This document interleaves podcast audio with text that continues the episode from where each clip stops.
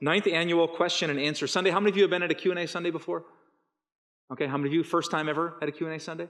Oh, I'm excited for you. So essentially, uh, if you notice in your program, the notes where we normally have like sermon notes and Bible passages, there are zero because I have prepared exactly zero words to say to you today. How this is going to work is you get to ask questions, and in a second, Jonathan, our worship director, is going to join me on stage, and we are going to try to answer as many of them as we can right here. Uh, here's how the process works. Uh, you can see in your program or behind me, there's a QR code.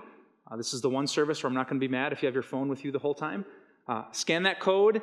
Uh, if it asks for uh, a little code to enter in, it's 42578. If you're watching at home, you can do the exact same thing. It's going to pull up a page where you can just type in a question. So, any question you want to ask, you can ask it. And then afterwards, you're going to be able to see. First, actually, it's going to go to Pastor Michael so he can approve it. So, if one of you want to make fun of me or ask, Why are you the way that you are, Pastor Mike? Pastor Michael, would you reject a question like that? I should, should have clarified. So he's going to approve it. It's going to pop up on that app.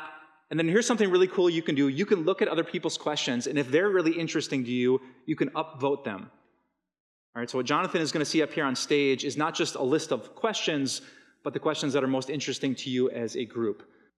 Cover as many of them as we can in two separate chunks. So anytime during the service, while we're singing songs, while I'm answering a question, if something pops into your mind, ask it. Uh, we're going to tackle as many as we can. And then my promise to you is that sometime in the next few months, I'm going to try to film a video for the questions that I'm not able to get to. So, because we're limited today, you probably don't have until 3 o'clock this afternoon. Uh, we're going to have to say amen. But I'm going to keep all of your questions and try to make a video response to as many as I can within the next few weeks or months. So, that sound clear? You can listen, take notes, engage, scan the QR code, send in a question. Um, Here's the big thing I should say, though, before we launch in. Uh, there are two things that I don't want to happen today, and one big thing that I do. Right? There are two reasons that we don't do Q&A Sunday. Reason number one is not so that you can stump me. All right, there's a lot of like 14 year old boys who love, I'm going to ask Pastor Mike what Ezekiel chapter 31, verse 2 says, and he's not going to know. You're right. All right. So the point is not to ask some, you know, quirky, crazy question just to stump the pastor. The point is so that you can ask things you've always wondered about God or church or religion or faith. So if you've had a question about God or about heaven or hell or gender or sexuality, if you grew up Catholic or Lutheran or non denominational and you wonder about this or or that? Why the differences? Why do some Christians do this? Why did I grow up like this, but we don't do this here at our church? You know, I've always wondered about this, or my friend says this, or my, my dad says this about God. If there's any like real question, if it was just you and me and a cup of coffee you'd want to ask, this is the moment that you can ask it. Right, my goal is not to impress you by just rattling off Bible passages to prove how much I've studied the Word of God. Uh, the goal is that you can ask a question, I can grab the good book, and hopefully give you a good answer from God. That's a little bit of your homework, too. You got to keep me accountable. Pastors talk a lot. Some people are persuaded by their words, but your job is to believe almost nothing that I say until I grab this book. All right? Answers aren't just my opinion, not just our church position. If I can't tell you a chapter and a verse where my answer is coming from, discard it, cross it out. It's useless, it's human opinion. I want your questions to be answered by the Word of God itself. Sound good? All right. Use your phones, but turn off the ringer, please. As I was meditating this morning, preparing my heart and praying for Q&A Sunday, I was reading these words from 2 Timothy chapters 3 and 4. All scripture, the whole Bible, is God breathed. Comes from inside of God, from his heart, this whole book. And all scripture is useful for teaching, rebuking, correcting, and training in righteousness, so that the servant of God, that's you, may be thoroughly equipped for every good work. In the presence of God and of Christ Jesus, who will judge the living and the dead, and in view of his appearing and his kingdom, I give you this charge preach the word. Be prepared in season and out of season. Correct, rebuke, and encourage with great patience and careful instruction. For the time will come when people will not put up with sound doctrine, instead, to suit their own desires, they will gather around them a great number of teachers to say what their itching ears want to hear. They will turn their ears away from the truth and turn aside to myths. But you, keep your head in all situations, endure hardship, do the work of an evangelist, discharge all the duties of your ministry. Now, Jonathan, that's our, our goal today. Preach the word. In season, out of season, it's useful. We need it. Not everyone likes it. Some people will turn their ears away from it, but our job today is to hear the questions of God's people and to give them God's answers from God's word. So, you ready for question number one? I am. And we already have a number of great questions coming in. And just a reminder that you can upvote questions.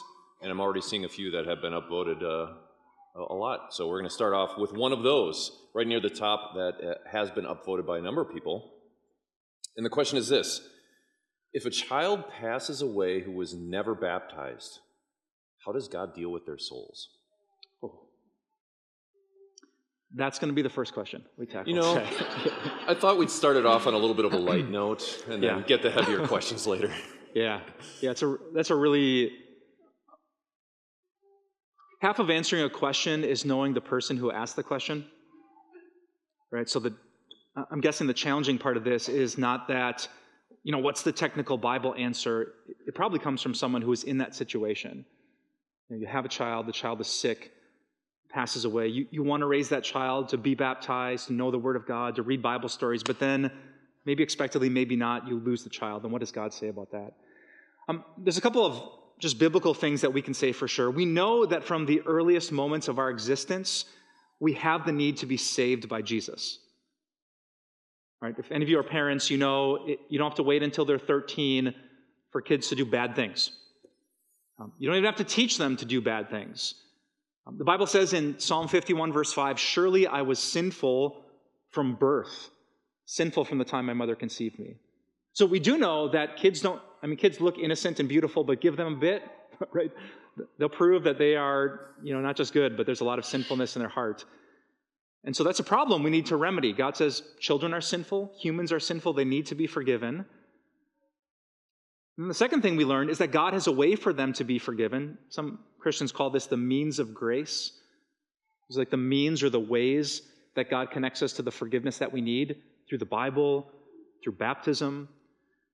And so, whenever a parent has a child, like the, the urgent message that God says is this child has a spiritual need that needs to be washed away by the blood of Jesus. Give this child the word, give this child the gift of baptism.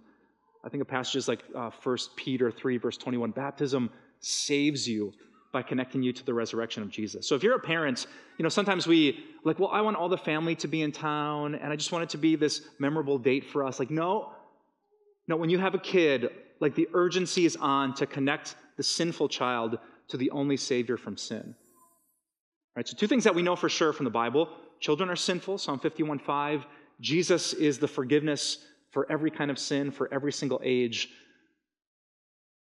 But that wasn't your question, was it? The question is what happens if, you know, God forbid, something happens before that moment. Um, the, there's this awesome passage in 2 Timothy chapter 3, believe it or not. I just read from verse 16. How about verse 15? Paul says, How from infancy you have known the Holy Scriptures, which are able to make you wise for salvation through faith in Christ Jesus. Um, baptism is one of the ways that God can wash away the sins of a person, of a precious soul, but it's not the only way. And so the Holy Spirit, as parents are praying and talking about Jesus and talking about his love, this passage says from infancy, not from kindergarten, but from infancy, somehow the Holy Spirit is working through the Word of God to make even little ones wise for salvation through faith in Christ Jesus. So I would give comfort to a parent that John the Baptist leapt in the womb of his mother when he heard Mary's voice in Luke chapter 1, and God can do great things that we can't see through the power of his word and the power of the Spirit. And if God forbid that moment comes, like where we don't have a lot of chance to do that, I mean, all we can do as Christian parents is to entrust that child into the hands of a God who always does what is right and never does what's wrong. So, my answer is from day one, let's give our kids as much of Jesus as we can in the Word and in baptism. And if something happens, we entrust that God, that child, into the hands of a God who never makes mistakes. Good. Very good. no, that's a that's a very tough. It's a tough question emotionally I'm for a lot just of feeling. people. I'm feeling for your wife right now after she Yeah. pours her heart out to you, and you say, "Good, good, yeah, yeah." many, many Yes, prayers to yes. Mrs. Aaron Favorite. us us musicians are a special breed of people. yeah, you, you really we are. Thank you for that. All right, here's a, a question that I think is very foundational in the Christian faith, and something that um, I think people are wondering is uh, our religion is really founded, our Christian faith is really founded on the fact that God is a triune God Father, Son, and Holy Spirit, one God, three persons. yep. If someone is not fully on board with that teaching, or doesn't understand that, or doesn't truly believe that, are they still a Christian? So you're asking, can you be a Christian without believing in the Trinity? Yes. Um, my answer, I, I think, would be no. If you believe in like God the Creator, but don't believe that Jesus is divine, how- could you be saved? Right? If Jesus was just a guy or a religious founder who died 2,000 years ago on a cross, how could that possibly help you? He would just be another person. He has to be God for his death on the cross to count as the ultimate payment for your sin. So, you know, we might grow in our understanding of how the Trinity works. It's, you know, great mystery that doesn't fit neatly into the human brain. But I would say, you know, if someone thinks that Jesus is less than divine, it's impossible for them to be saved. I mean, just think of the Pharisees in the New Testament. They believed in God, but they didn't believe that Jesus was God in human flesh. And Jesus said to them frequently, if you don't have me, then you don't have the Father. So there's a lot of religions that believe in some higher power, some God, but the Christian religion, the faith that we believe saves us and gets us to heaven, is dependent on that, that Father, Son, and Holy Spirit, as one God, carried out the plan of our salvation. And I'm trying to think of a Bible passage that would prove that. Galatians chapter 3 says that unless Jesus came to take our curse as the very Son of God, then none of us could be saved. Um, I think the passage says, Cursed is anyone who's dependent on doing the works of the law, but only Jesus can take that curse away by being hung on a tree. So, I, yeah, I would say knowing the Trinity, knowing who Jesus is, is a necessary part of being a Christian, making it to heaven, and being saved. Oh, John 14, verse 6. Jesus said, I am the way and the truth and the life. No one comes to the Father except through me. So if you just have some belief in God as creator, but not Jesus as Savior, you, you can't possibly get to him. Was that also good? I think Or I'm not was- worried yeah, about. I'll give you this thumb up this time. Great job, Pastor Mike. we, I should tell you, we also allowed Jonathan to be up here to, to push back a little bit. So if I dodge a question or don't exactly get to the heart of a question, or he thinks of something as a follow up to the question, he's allowed to do that too. I felt a pretty, pretty solid no, basically, that the triune God is very important Yeah. in, in being a, a believer in, in the Christian faith, that it's Yeah. foundational. Yeah, the early Christians in the centuries after Jesus came up with different statements of faith called creeds. Maybe you've heard of the Apostles' Creed, the Nicene Creed, the Athanasian Creed. When the early Christians wrestled with that, and some false teachers said, no, the Holy Spirit isn't God or Jesus isn't God, they wrote statements of faith and said, if, if, you, don't, if you don't believe in this God, you don't believe in the God of the Bible, and without the God of the Bible, you have no Savior. So, yeah, I, would, I think I'd stand by that. You need to have the Trinity to be a Christian and to be saved. Okay. Uh, here's, I think, one that really can spark a nerve for a lot of Christians, especially when in regards to their sins. Um, it's been upvoted a number of times. Why can't I feel sorry for sins that I happily commit? If I don't repent, are they still forgiven, even though I would do it all over again? Ooh. Yeah, that's a great question. And who, do any of you feel as bad as you should for every sin you commit? And you're impatient with a grouchy person at work. Do you just break down crying, oh, I've, I've sinned so deeply against God? Difficult answer to your question, Jonathan, because when it comes to like the strength of our faith or the strength of our repentance, because of sin, none of us is perfect. Right? Does anyone believe as much as they should? No. Does anyone feel as bad as they should about their sin? No. I think the Bible would make a distinction when it comes to can you commit a sin, know it's a sin, And if you could go back and do it all over, still say yes to that sin. I think if a person could say, Yes, I know I did it, I'm happy I did it, I don't care what God says about it, I would have grave concerns about a person's faith like that. Right? If you claim that you love God, how could you like knowingly slap him in the face with your sin and just smile and say, I wish I could do that again? And the answer is no, that, that's not faith. So, book of Hebrews, chapter 10, talks about this.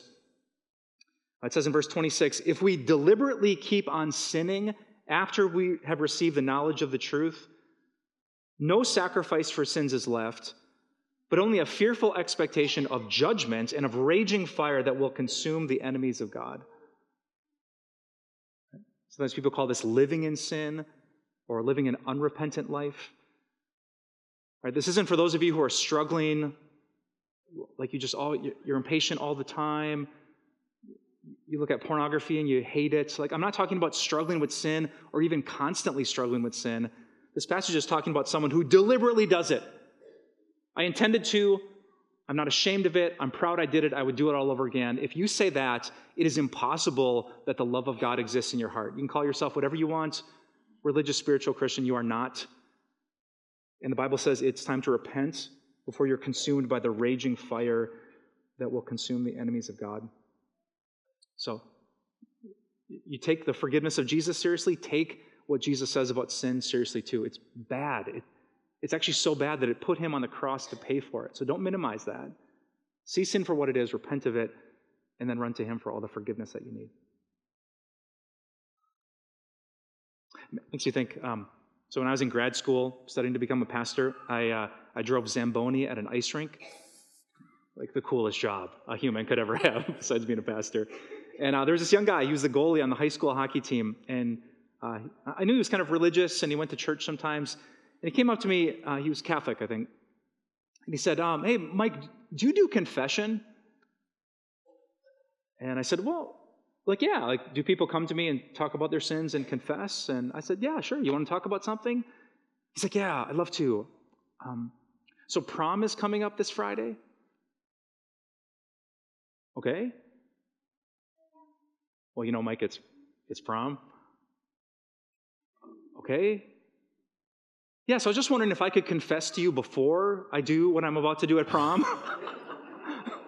I said, no, no, no, no, no. Like the, confession, repentance is not just a box you check, okay, I'm officially sorry, God. Whew. It's like something you grieve. Like, God loves me. God doesn't love this, but I did this.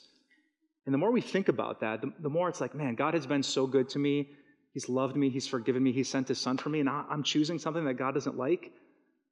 Like, that's the sorrow of repentance. And it prevents a Christian from deliberately keeping on doing things that God does not like. So, on that, Pastor Mike, if I think what maybe some people might be feeling from this question is they understand they the, the, the extremes. Yep. That you know you can be burdened by so much guilt. Yep. Or you could just be, oh, I should be, but I'm not. Whatever. That middle space. Yep. I know I should feel guilty about this yep. more, but I can't. I'm not. It, yeah. And that can be maybe a scary place for some people. What are some maybe practical tips or what are some things you would say to that person to maybe get them to a place where maybe you want them to be? Yep. Yeah, there's no magic Bible bullet to like make yourself feel as bad as you should when you sin. I think for me, what does it, two things, is just looking intently at the goodness of God. If you sin against someone who's kind of a jerk to you, you probably don't feel that bad about it. They had it coming. You started it. You said it first. But, but if someone is entirely good and kind and beautiful to you and you you do something bad, I think that really grieves you. Like, wow, what's wrong with me that someone could be so good to me and I could be so bad in return? So I think it's not just like realizing, oh, the Bible officially says this is wrong. I think it's realizing that the Bible comes from a God who has been so good to me since day one. And once he's a big, beautiful God in my heart, to sin against him is just a deep, kind of grievous error. So that's where I think the strength of sorrow and repentance comes from. Making God big in your yeah. life and your heart. For sure, yeah. Good. Um, a number of people are, question, are, questioning kind of more of a practical thing. If we look up on our cross, there are four letters I N R I. Mm. INRI, um, what does it mean? That's basically what everyone's asking. Why do we have four letters up there and what do they mean? Outri didn't fit. So we. That was the worst joke I've ever told on stage. yeah, Inri, so when Jesus was crucified, the Bible says uh, above his head was the charge that Pontius Pilate, the governor, put. Like, here's why this guy's dying on a cross. And it was written in Latin, I think it was written in Greek and uh, Hebrew or Aramaic. Forgive me for not knowing that. And the charge was in Latin, Jesus Nazarenus Rex Judaeorum. I N R I.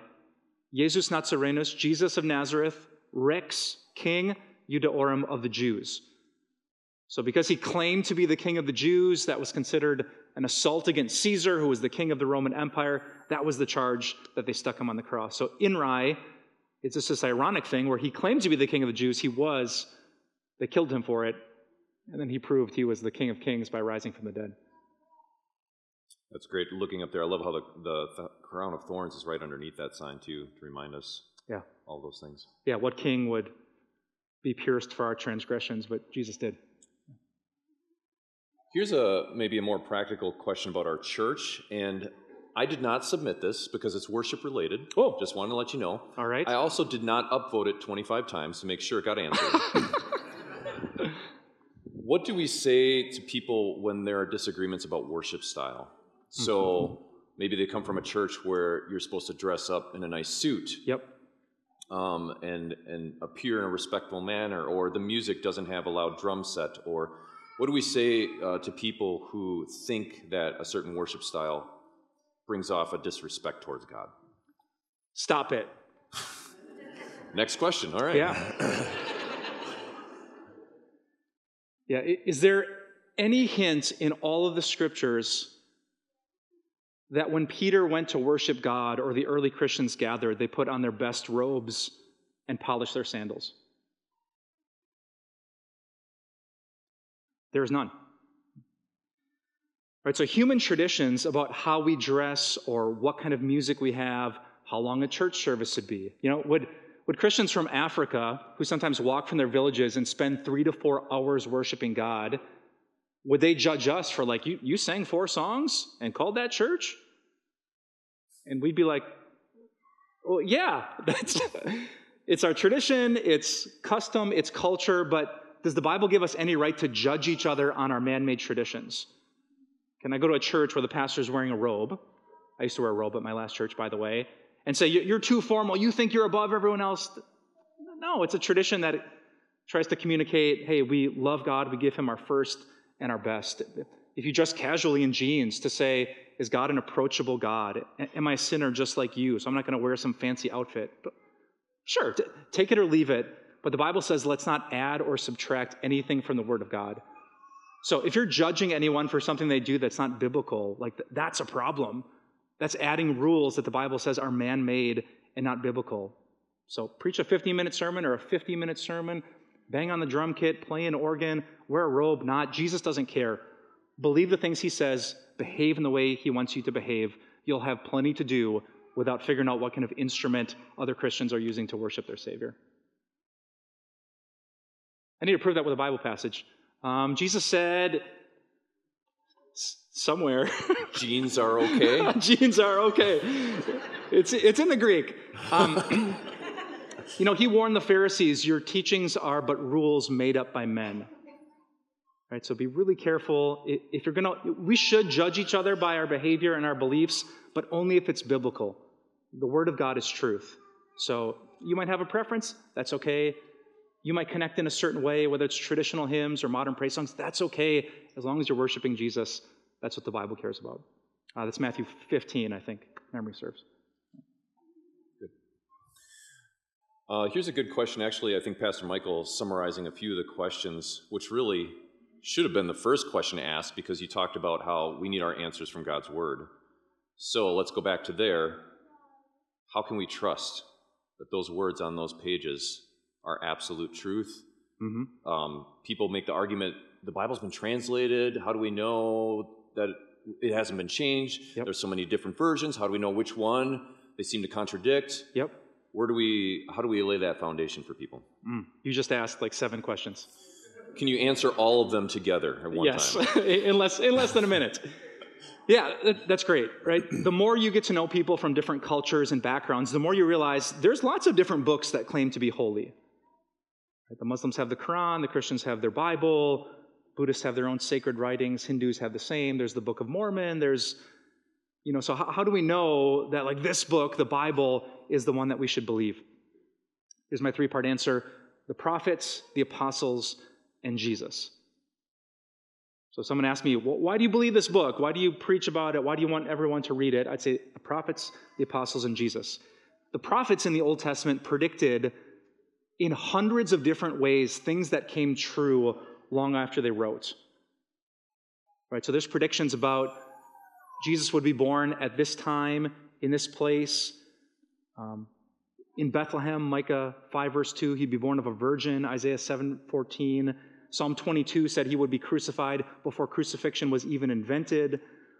Like the empire where it would happen, Jesus would be raised in Galilee, he would rise from the dead. That's Psalm 16. There are like, read Isaiah 53 in its entirety. He was buried in a rich man's tomb. What? They even knew like how rich the guy was whose tomb Jesus laid in.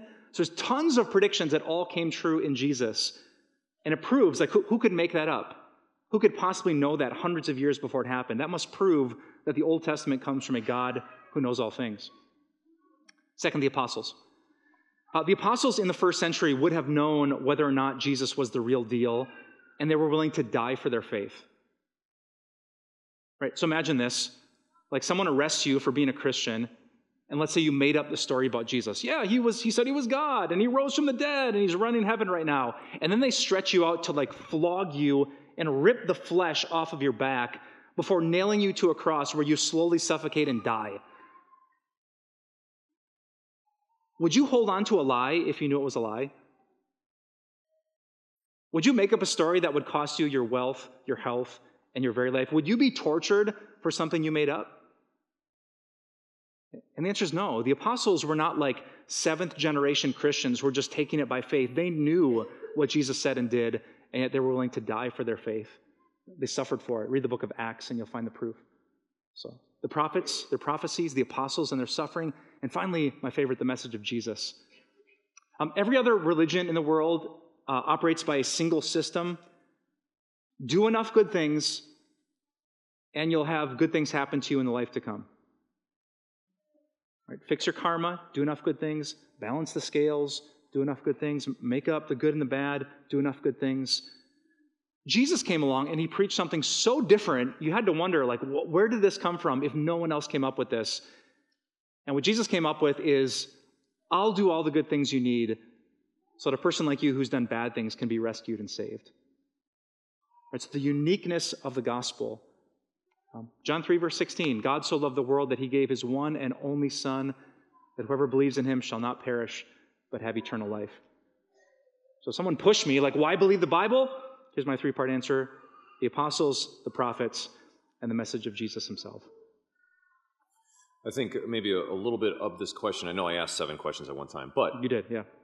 How do we know that Isaiah wasn't altered later after yep. Jesus came yep. so that it did all fit? Yep. How do we know that what Isaiah wrote before Christ is actually actually what he wrote? Yeah, I love this. Uh, how many of you have heard of the Dead Sea Scrolls before? Yeah, so um, they found in this cave right next to the Dead Sea, which is kind of south of Jerusalem, I think back in the uh, early mid 1900s, the shepherd found these like uh, big kind of canisters, jars. Inside was almost an entire copy, this massive scroll of the book of Isaiah. The copy was dated to before the time that Jesus came. So, all those prophecies I mentioned, Isaiah 7, especially Isaiah 53, about the coming, the suffering, the death, the resurrection of Jesus, we know for a fact, we literally have the copy, you can see it in Jerusalem now, of a scroll that says all of those things before Jesus was even born. So the claim that people took the Old Testament, Jesus came, they edited a bunch of parts so that it would kind of fit the story of Jesus, it, it just doesn't work historically. Um, you can Google it. Just look at the Dead Sea Scrolls. An amazing find. I'm so grateful that goat climbed into that cave and that shepherd threw a rock and ksh, it shattered and he investigated and we found an amazing answer to that question. The Bible has not been altered or changed. In fact, when they found that copy of Isaiah, uh, I think it predated the oldest copy known to that point by a thousand years. And when they compared the two copies, they were 99% identical. So it's proof that Christians who believe the Bible is the Word of God haven't been changing it, altering it, erasing it, making it, you know, edited for their culture. They've been faithfully passing it on from year to year and copy to copy.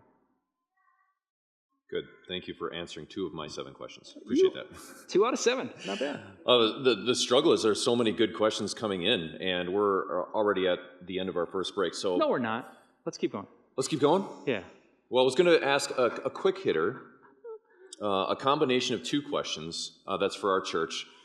What does 922 stand for? Yep. And what do what do the, the you first that our volunteers wear on our T-shirts? Yes. What does that stand for? So, Yep.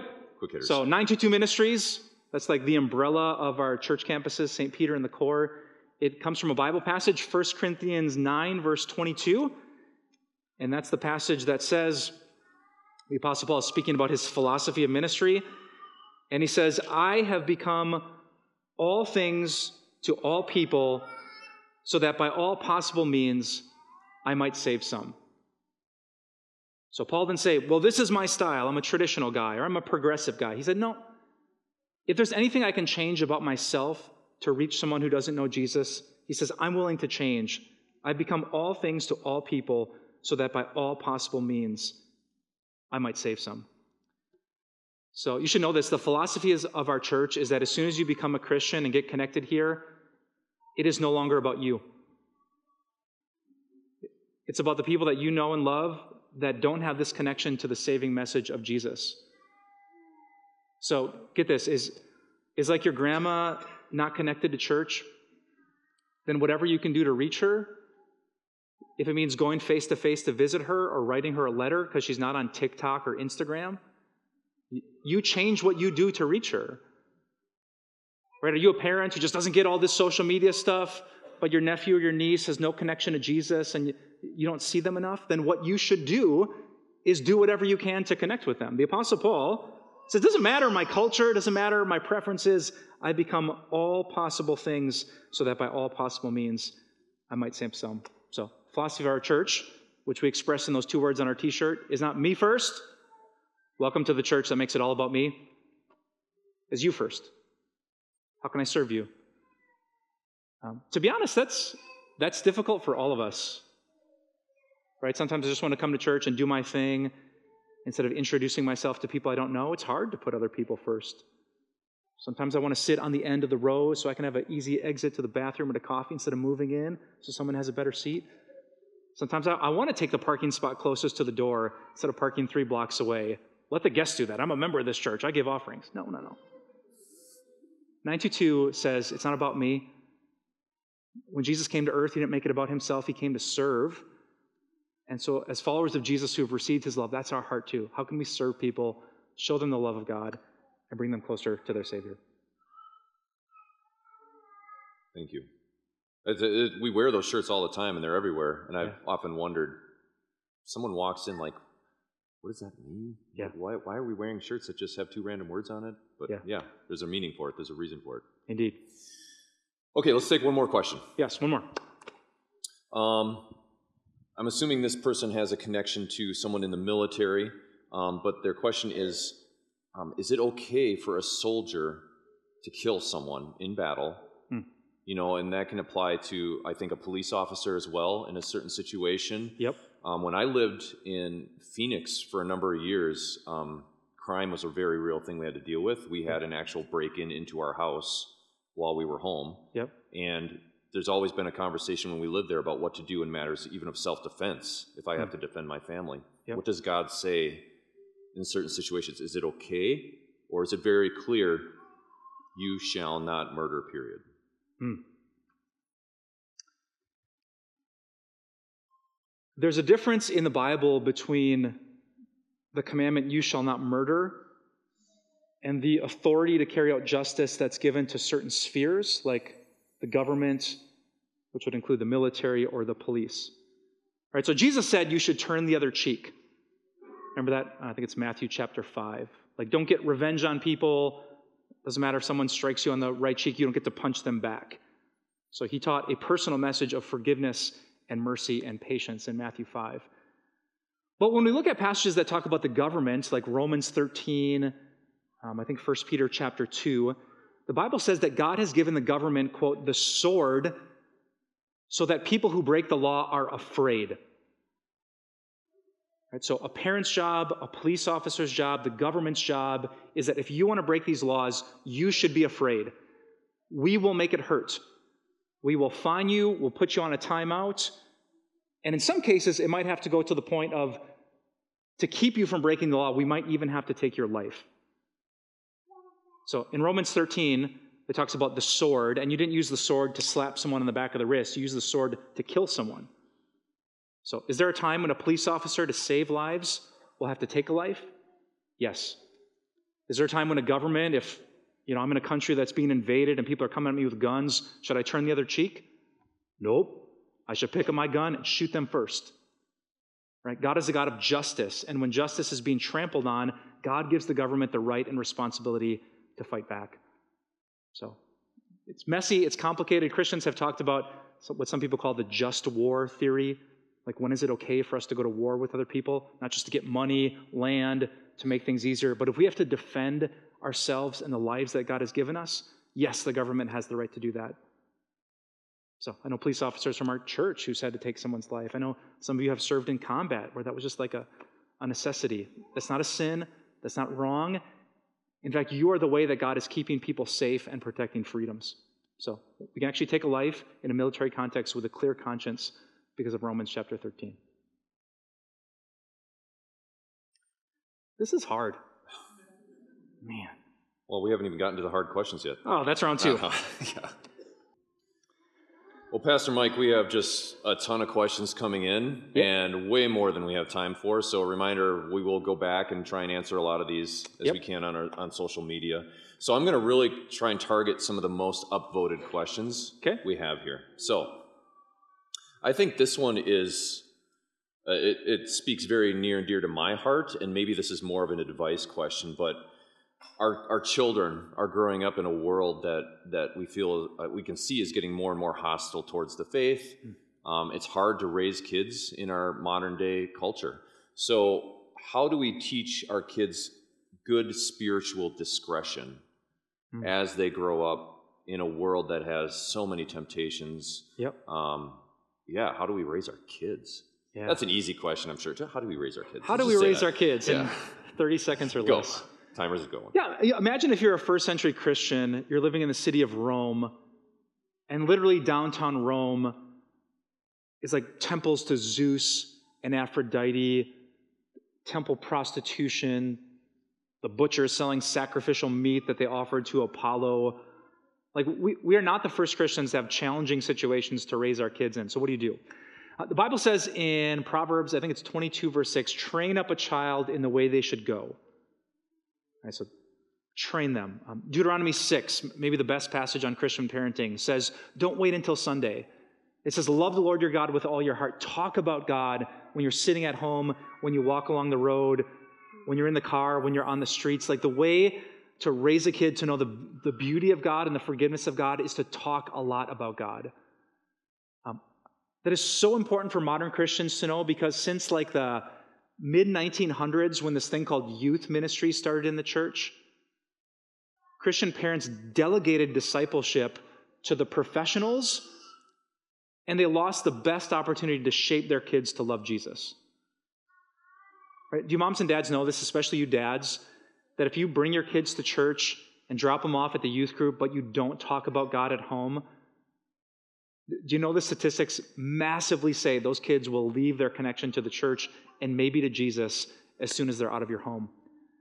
But if a mom and a dad, I don't know what it is, especially a dad, if he's passionate about God, if he loves God, if things happen at home and he apologizes for his sins, if he loses his cool with mom and says, Jesus wasn't okay with me treating your mom that way, if he runs for forgiveness to the cross, if he prays when they're scared, like if a mom and dad do that, they will show their kids a God who is so good and compassionate and forgiving and powerful that this world won't have anything better to offer. My second piece of advice is watch commercials and shows with your kids and then talk about them spiritually. Right? You might think I'm a bad parent, so there's this show on Apple TV called Ted Lasso.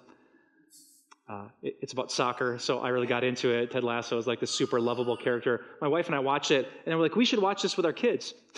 so we watch it the second. Parents, has ever happened to you that you don't realize how much swearing and sex is in a movie until you watch it with your children? Like, oh, I didn't remember that part at all. So, right, I, I could choose, like, okay, I'm not going to do this. This is bad me to teach my kids bad things.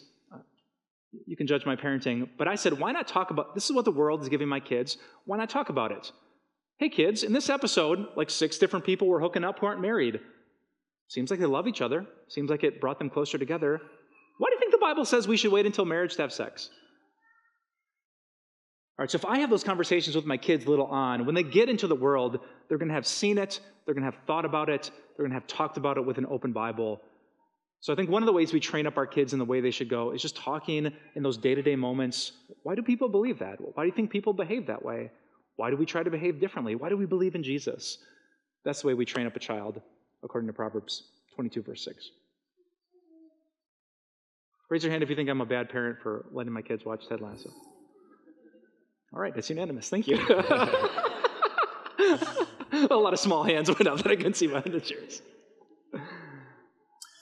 Here's a here's a question that's kind of a combination of a few questions that I'm seeing here, um, and it deals with how many different religions, and even in the Christian faith, how many different denominations there are. Yes.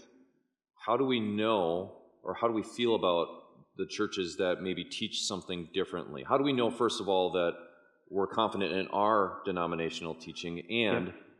how do we relate with people of different denominations? Sure. How do we treat them? How do we address their teachings? What's yeah. how, talk about that dynamic a little bit? How many of you grew up Lutheran in this room? How many grew up Catholic? A bunch of you. How many grew up in like a non-denominational church? Yeah, Baptist, Presbyterian, like Pentecostal. Um, there's all kinds of backgrounds, and man, that can be so complex and overwhelming. So I, I, get why a lot of people ask the question. Um, I would say number one, like we have to come to our own personal convictions, not just that my pastor said, or my priest said, or my parents believed. We actually have to grab the Bible because 2 Timothy 3, all scripture is God breathed, to realize, like, I believe this because this is where the Bible says it. So, how do you get to heaven? It's not, well, here's my truth.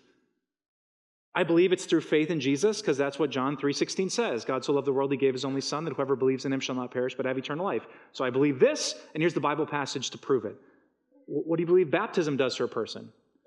I believe it saves them by the power of God. 1 Peter chapter 3, Galatians 3, verse 27, right? So we have to have a Bible passage to back up. So it's not just my mom, my dad, my pastor, or my priest. So that's where you got to start. Um, lots of people say, I don't care what different denominations say. I actually think that's a cop out. Right? There's different teachings in the world, and you have to come to your own personal conclusion based on your own personal study. If you have time to watch Ted Lasso or The Office, you have time to read the Bible. All right? So invest your time to actually figure out what you believe about God and the faith.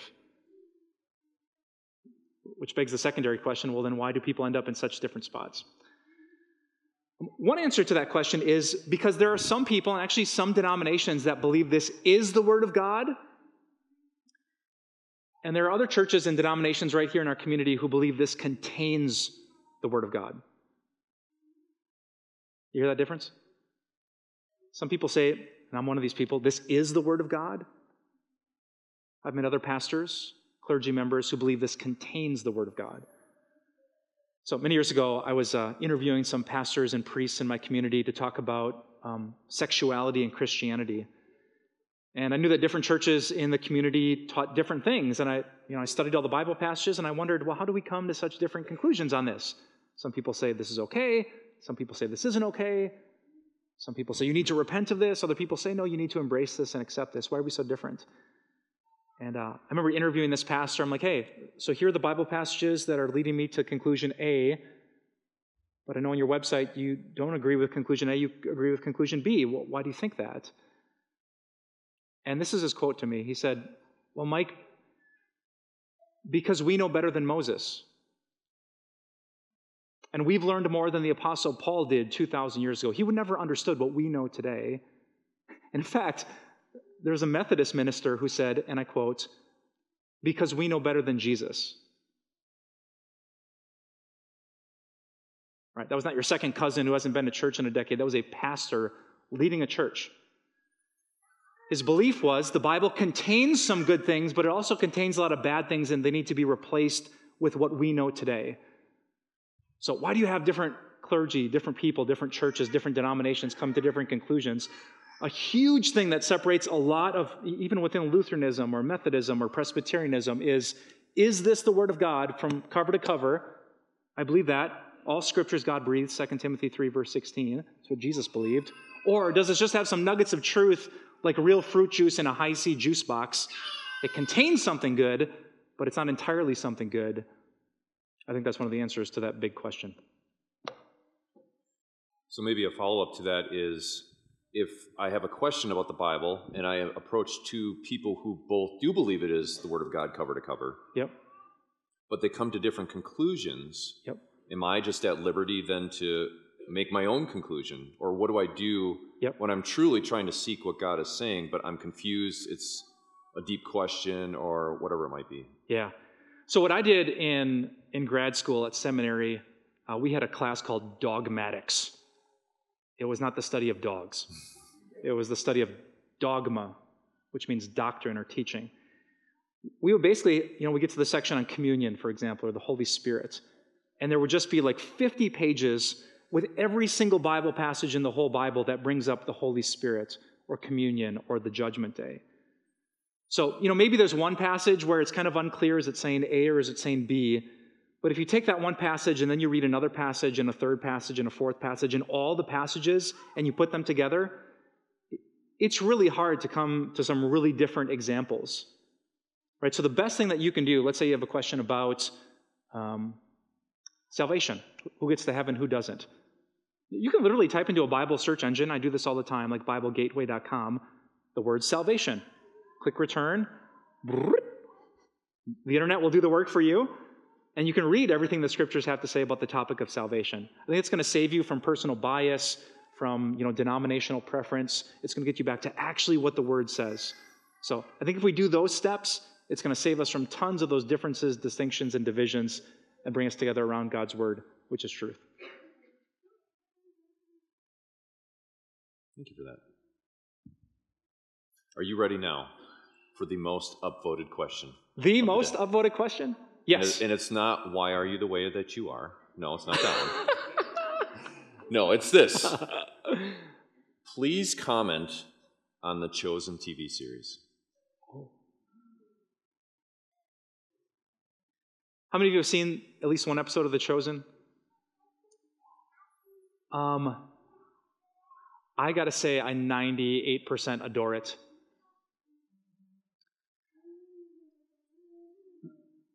The 2% is, you know, sometimes when you're making a show or a movie about Jesus, you have to take some artistic liberties. You know, what did Jesus look like?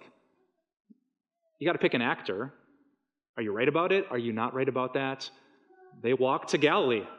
How fast did they walk? In what formation did they? You know, you have to make decisions as a director that aren't necessarily in the Bible. So, you know, there's a bunch of that stuff where it's like, ah, did it happen that way? Did it not happen that way? You can debate and quibble. I think what I've loved about the show is how absolutely lovable Jesus himself is. Oh. My youngest daughter, one day we were watching an episode, and if we if our family can get through an episode of The Chosen without one of us crying, is a rare occasion. And like Jesus, he's so strong when he defends uh, the poor and the judged. He's so incredibly loving with people who are, he's like this perfect combination of power and love. And we get to the end of the episode, and my youngest daughter, she's got tears in her eyes. She looks at me and says, Daddy, I love Jesus so much. And I think that's just an actor. Like, that's some dude like you and me doing his best impersonation of Jesus. And he's so like magnetic and attractive. And it just makes me think, what, what do you think the real Jesus is like? If you could have seen him with your own eyes, and someday you will, like how, man, he's going to move us all in such profound ways. And so I love the show. I've always loved Christian media. Some of it's super cheesy, but this is so well done. It gives such great context that the apostles and Jesus were actually real people who did life with real people, and yet Jesus shone so brightly that you couldn't not love him. So, to quote uh, the worship director from our church, it's good. Excellent. Thank you for that in detail assessment. That's a raving five star Yeah. review. That's good, yeah.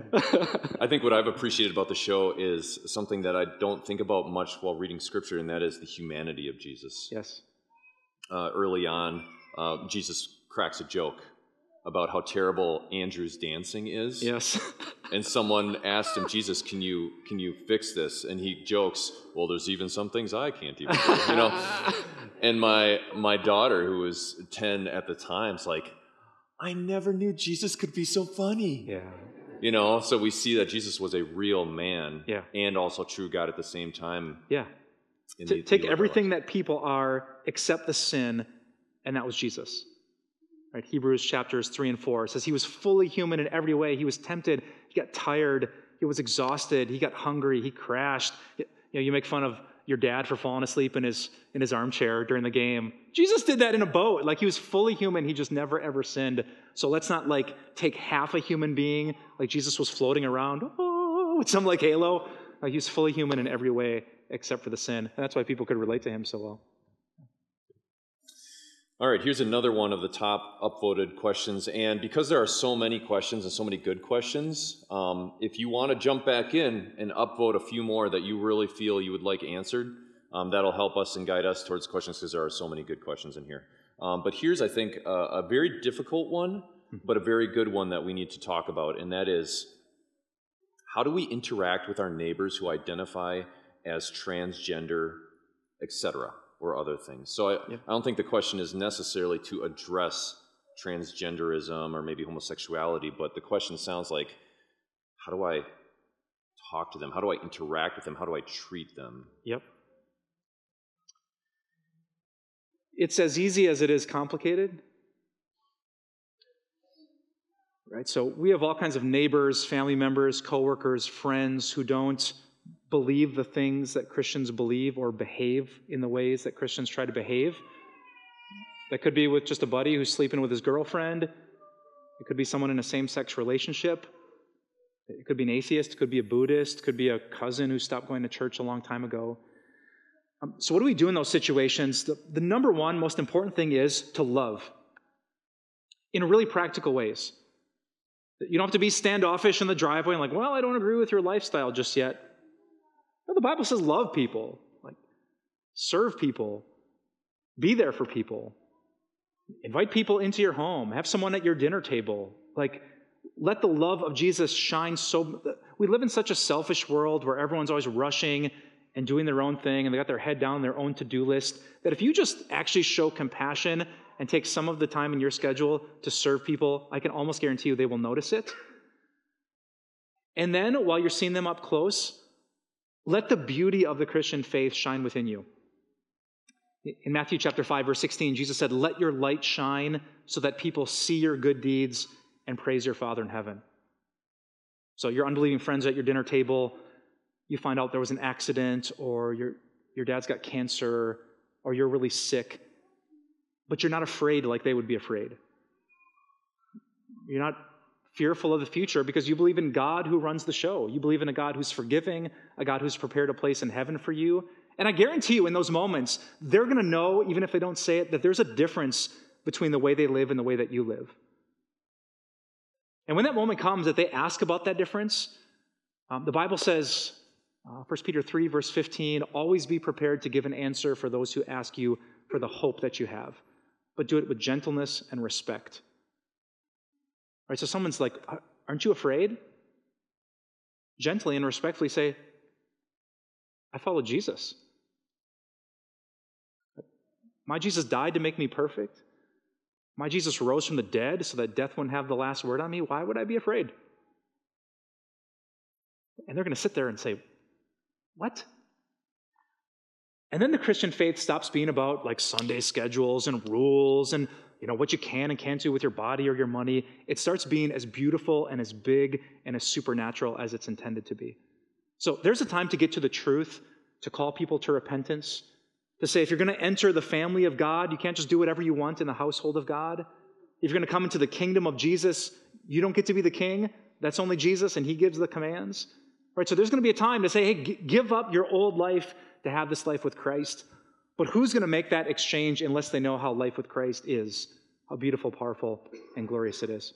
So, love with no strings attached. Let people see up close the difference that your faith makes. And I bet you they're going to take a step of curiosity and ask you for the hope that you have. I wonder if part of this question is what if they don't? What if they don't take a step forward into the, the hope that you have? And instead, yeah. I wonder if there's a fear of they're going to call me out as not being accepting, not loving because I don't accept them in a certain way.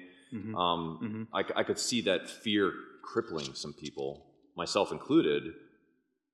How do we respond there? Ready for the words of Jesus? Yes, I am. So I just quoted Matthew 5 16, let your light shine before others.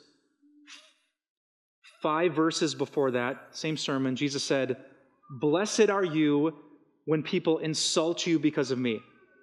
Rejoice and be glad, because great is your reward in heaven, for in the same way they persecuted the prophets who were before you. If you are going to suffer, someone's going to make fun of you, and it's because of Jesus, good for you. Like, if someone's going to take a, a distance from you and say you're judgmental or bigoted or whatever, and it's because you love Jesus, rejoice and be glad because you just proved that you're not in this world and living this life to please people. You're here to follow God for the great things that He's done for you. So, I, you know, people ask this all the time like, what's the perfect way I can talk to my friends so they repent of their sins and become Christians? And I would say there's a good way, but Jesus himself did not figure out a perfect way for everyone to like him. He called people to repent and to change their ways. They couldn't be their own gods. Some people hated him so much they put him on a cross. So I would say, do the best you can. And if people throw it back in your face, even if you try to be loving, run to Matthew chapter 5 and say, I am blessed in this moment. And like the apostles in the book of Acts, I'm going to rejoice and be glad that I get to suffer for the beautiful name of Jesus. Rejoicing in the midst of suffering, though, is much easier said than done.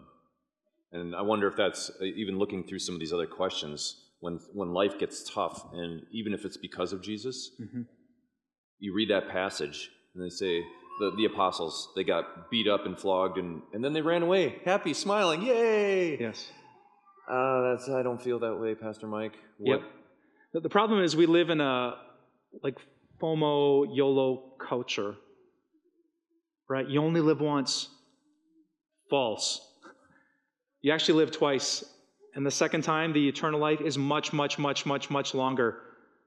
And that's what the apostles knew. Like, it could be bad.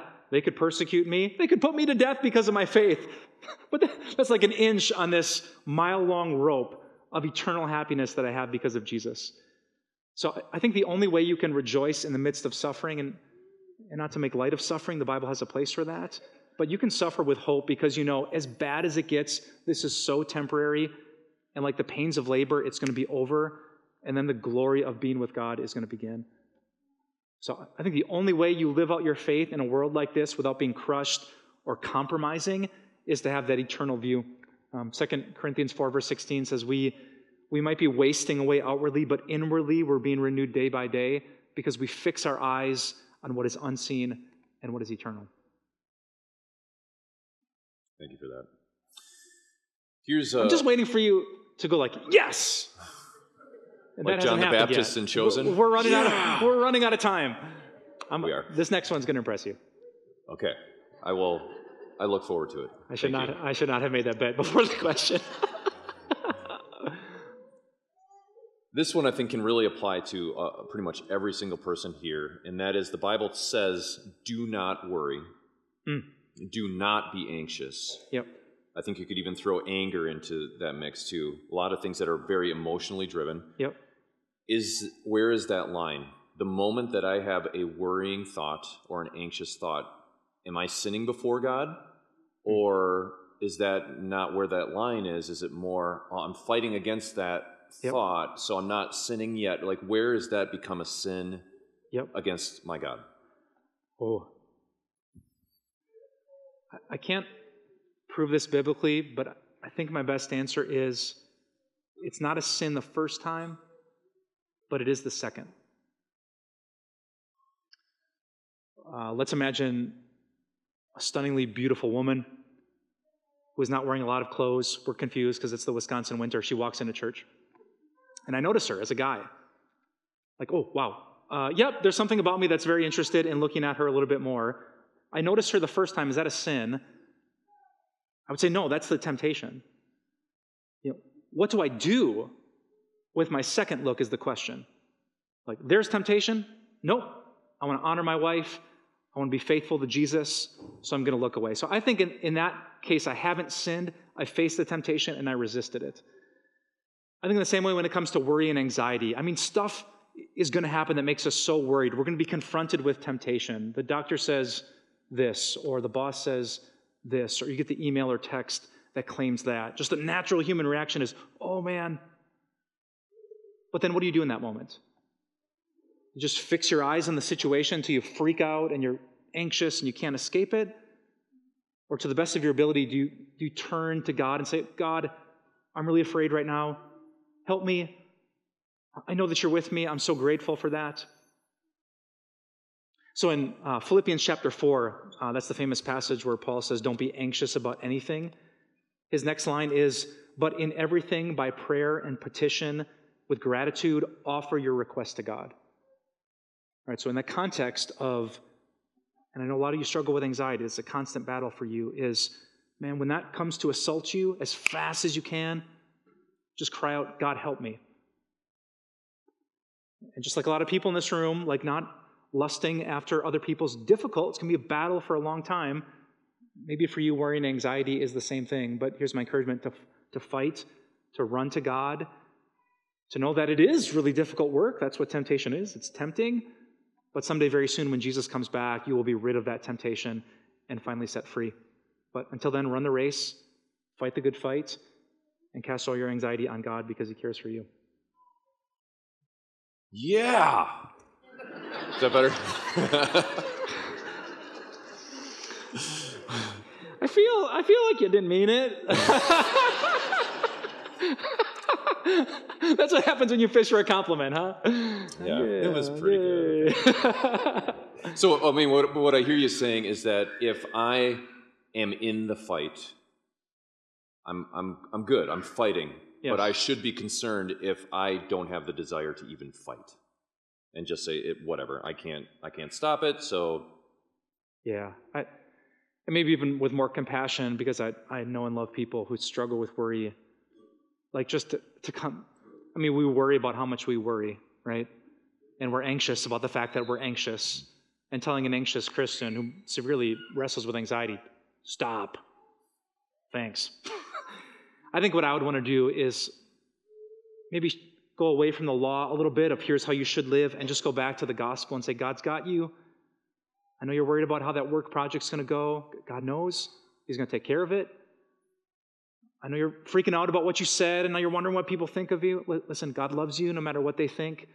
I think I'd want to get back as soon as I could to the promises and the bigness and the beauty of God and let that calm an anxious and troubled heart. Excellent. Thank you for that. Yeah. Um, Pastor Michael is helping me sort through some of these questions, and he said that there are a number of questions about communion. Yes. Um, so I'm going to kind of focus on one that's that's right here. Is um, when we receive communion, um, Jesus said it's for the forgiveness of sins and to do this in remembrance of me. Yep. So their question is by taking communion, is there an actual forgiveness of sins happening? Or is it just to remind us that Jesus did forgive our sins at the cross? Which one is happening in communion? Take and eat. This is Matthew 26, Mark 14, Luke 22. Take and eat, take and drink for the forgiveness of your sins. So often the word for in the New Testament is the, the Greek word that means with the goal of. I'm doing this for forgiveness, with the goal of forgiveness. So I would say, in a very real way, Jesus promised, God gives us this promise in communion, and He's given it for the forgiveness of our sins. Which would make some people ask, but aren't we already forgiven? Like the Bible says, Jesus died on a cross for our forgiveness. So if he did everything at the cross, why do I need to come to communion or to come to baptism for the forgiveness of our sins? It doesn't make much sense. It actually does. Uh, how many of you have been in a romantic relationship before? Yeah, a bunch of you. Um, when you're in a romantic relationship, you know that people try to express their love for you in a whole bunch of ways because it's easy to miss the one way. All right, so if I say to my wife while I'm watching a soccer game on the, like the iPad, "Hey, honey, I love you," she says, "Thank you. Uh, could you help me with dinner?" I already said that I loved you. Like, yes, now, now show me your love in a, in a different way, right? So you plan dates and you help with dinner and you dress up and you give compliments and you speak their love language and you, you give them a back rub. Like there's, there's all these different things that come from the same spot. I want you to know that I care about you, I prioritize you, I'm for you, and I love you. The Bible's the exact same way. It could just be the Bible, no communion, no baptism, where God forgives us and saves us. But as sinful people, we doubt that all the time. Is this really for me? And then you get baptized, and it's not just speaking to hundreds of people, it's literally water was put on your personal head, and God's name, Father, Son, and Holy Spirit, was put on you. And then you come to communion, and you, know, you come up, and the pastor doesn't say, Take and eat. Oh, not you, you're pretty bad. No, you too. Take and eat. And you can taste the bread, and you know the promise of forgiveness is personally for you, repeated week after week, month after month, and year after year. So, those three things the Bible and baptism and communion are God's three ways, according to the scriptures, where He's saying, I love you. I love you. I, we're good. We're good. I forgive you. No, you, you think you're not forgiven. I know you feel that way, but I forgive you. You're saved. You're safe. You're saved. You're saved. He just overwhelms us with the gospel and the good news of His love. So, that's what I would say. Does it, do we remember Jesus' forgiveness at the cross? Yes. Is it for the forgiveness of our sins in the moment? Yes. So the natural follow-up question, and someone asked this too, is if that's the case, then why do we say some people shouldn't or can't come to communion? Yep. Um, because the Bible says that. Um, 1 Corinthians 11. So apparently in the ancient city of Corinth, a bunch of people were like messing up communion really, really bad. Some people were getting drunk on the wine, or like eating all the bread before the third shift workers could get there for the communion celebration. And so Paul writes this huge section in 1 Corinthians uh, 11, verses 17 through 34. And at one part, he says this Whoever eats the bread or drinks the cup of the Lord in an unworthy manner will be guilty of sinning against the body and blood of the Lord. Everyone ought to examine themselves before they eat of the bread and drink from the cup. For those who eat and drink without discerning the body of Christ eat and drink judgment on themselves. So the Bible also has a warning that Communion is like a good medicine, but just like when you go to your doctor, they don't put all the medicine in like the lobby area and let you just pick your own. The doctor wants to talk to you, examine you, make sure this is the right thing for you. That's why, in the same way, we're pretty cautious with communion. We want the, the pastor to sit down with people and examine you. What do you believe about communion? Do you recognize the body and blood of Christ? Do you know what this is for? Do you know why we as a church are celebrating this? And after we have those conversations, we know, oh, yeah, we are in union with what we believe. So now we're ready to be in union as we celebrate the body and blood of Christ with the bread and the wine. So I would say, did you know in the early church, if you wanted to join, I think this is right, they called it the catechumenate, you would have to spend two to three years studying the Bible with the community before you could take communion with them. Did you know that? Years. So when we ask someone, like, hey, would you talk to the pastor at least once?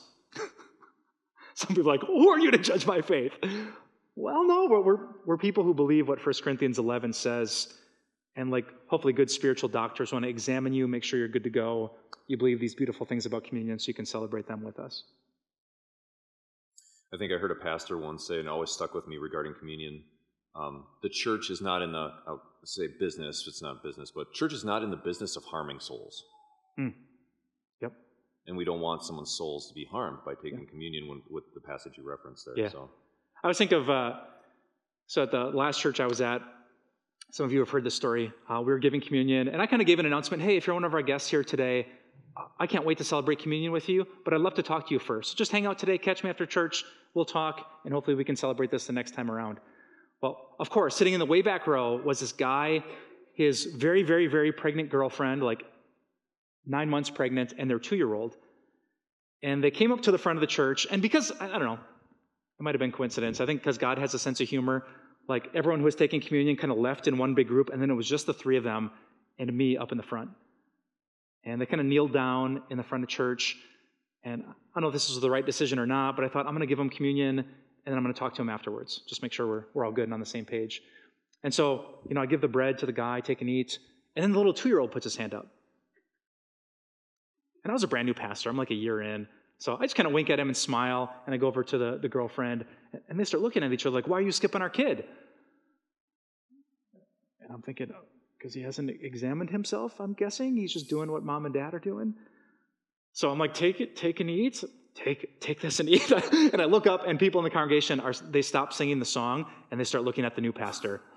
Oh, what is this guy going to do? So we get to the wine, and uh, you know, here, t- take and drink for the forgiveness of your sins. And the guy's holding the wine, and the girl's holding the wine. Thankfully, the little kid didn't try to grab the wine. And uh, the woman, who's really pregnant, she says to her boyfriend, Hey, is this real wine? And I'm like, Yeah, take a drink. And she's like, Is this going to hurt me? Like, uh, physically?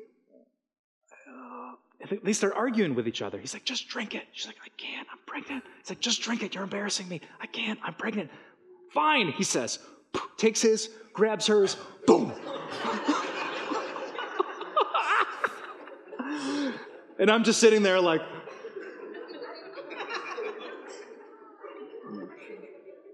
go in peace? Question mark.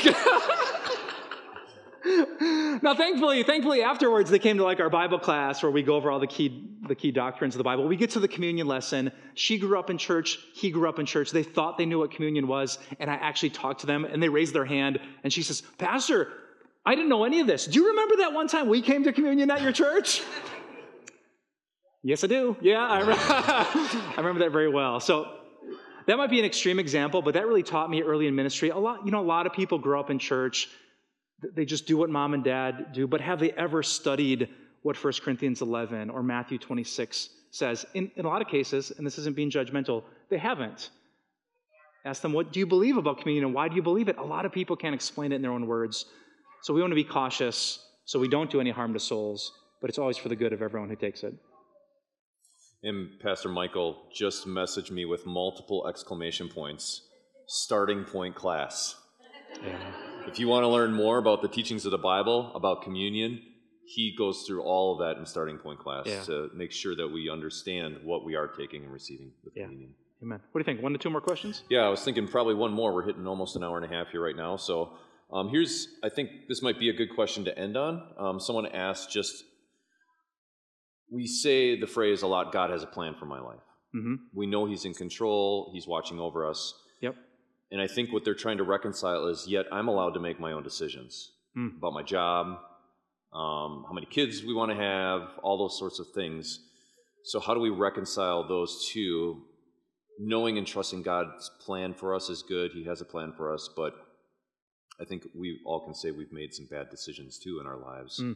So, do we ruin God's plan for our life? Oh, man. Let's not end on this question because it's incredibly complicated. So, I remember at seminary, we talked about the will of God. There's a really thick section because theologians use words like the consequential will of God and the antecedent will of God. They break this down because sometimes, like, you make a decision and God overrules it. So in the book of Acts, the Apostle Paul says, I was going to this city, and then the Holy Spirit stopped me from doing so. Go, oh, I thought I had free will to go to city A, and then the Spirit said, Nope, detour. There's other times where God, who hates sin, allows people to sin. He doesn't turn you into a robot who, like, I have to be nice to all the people that I meet. Like, you can make your own choice and disobey God, but then God has a way of turning that into the good of His church. He uses it to refine people bring people closer to Jesus. So, you know, God's plan, God's will for my life, it is actually incredibly complex. What we can say is this the Bible's clear that God wants us to follow Him and obey His word.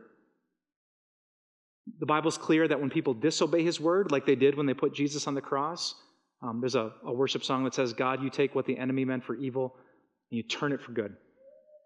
So God has a way of taking even the sins that people commit against you and using it to drive you closer to Jesus. So, yeah, what's God's plan for my life? Did He want me to do that or not? Was I obeying Him or not? I think we find the Bible, what's really clear. You can move here, move there, take this job, take that one, date this person, date that one. But if you follow the clear teachings of the Bible, that's how God's will is done. And that's about as much as we can say about the will of God. Okay, so maybe let's end on one easier, maybe yep. um, lighter question.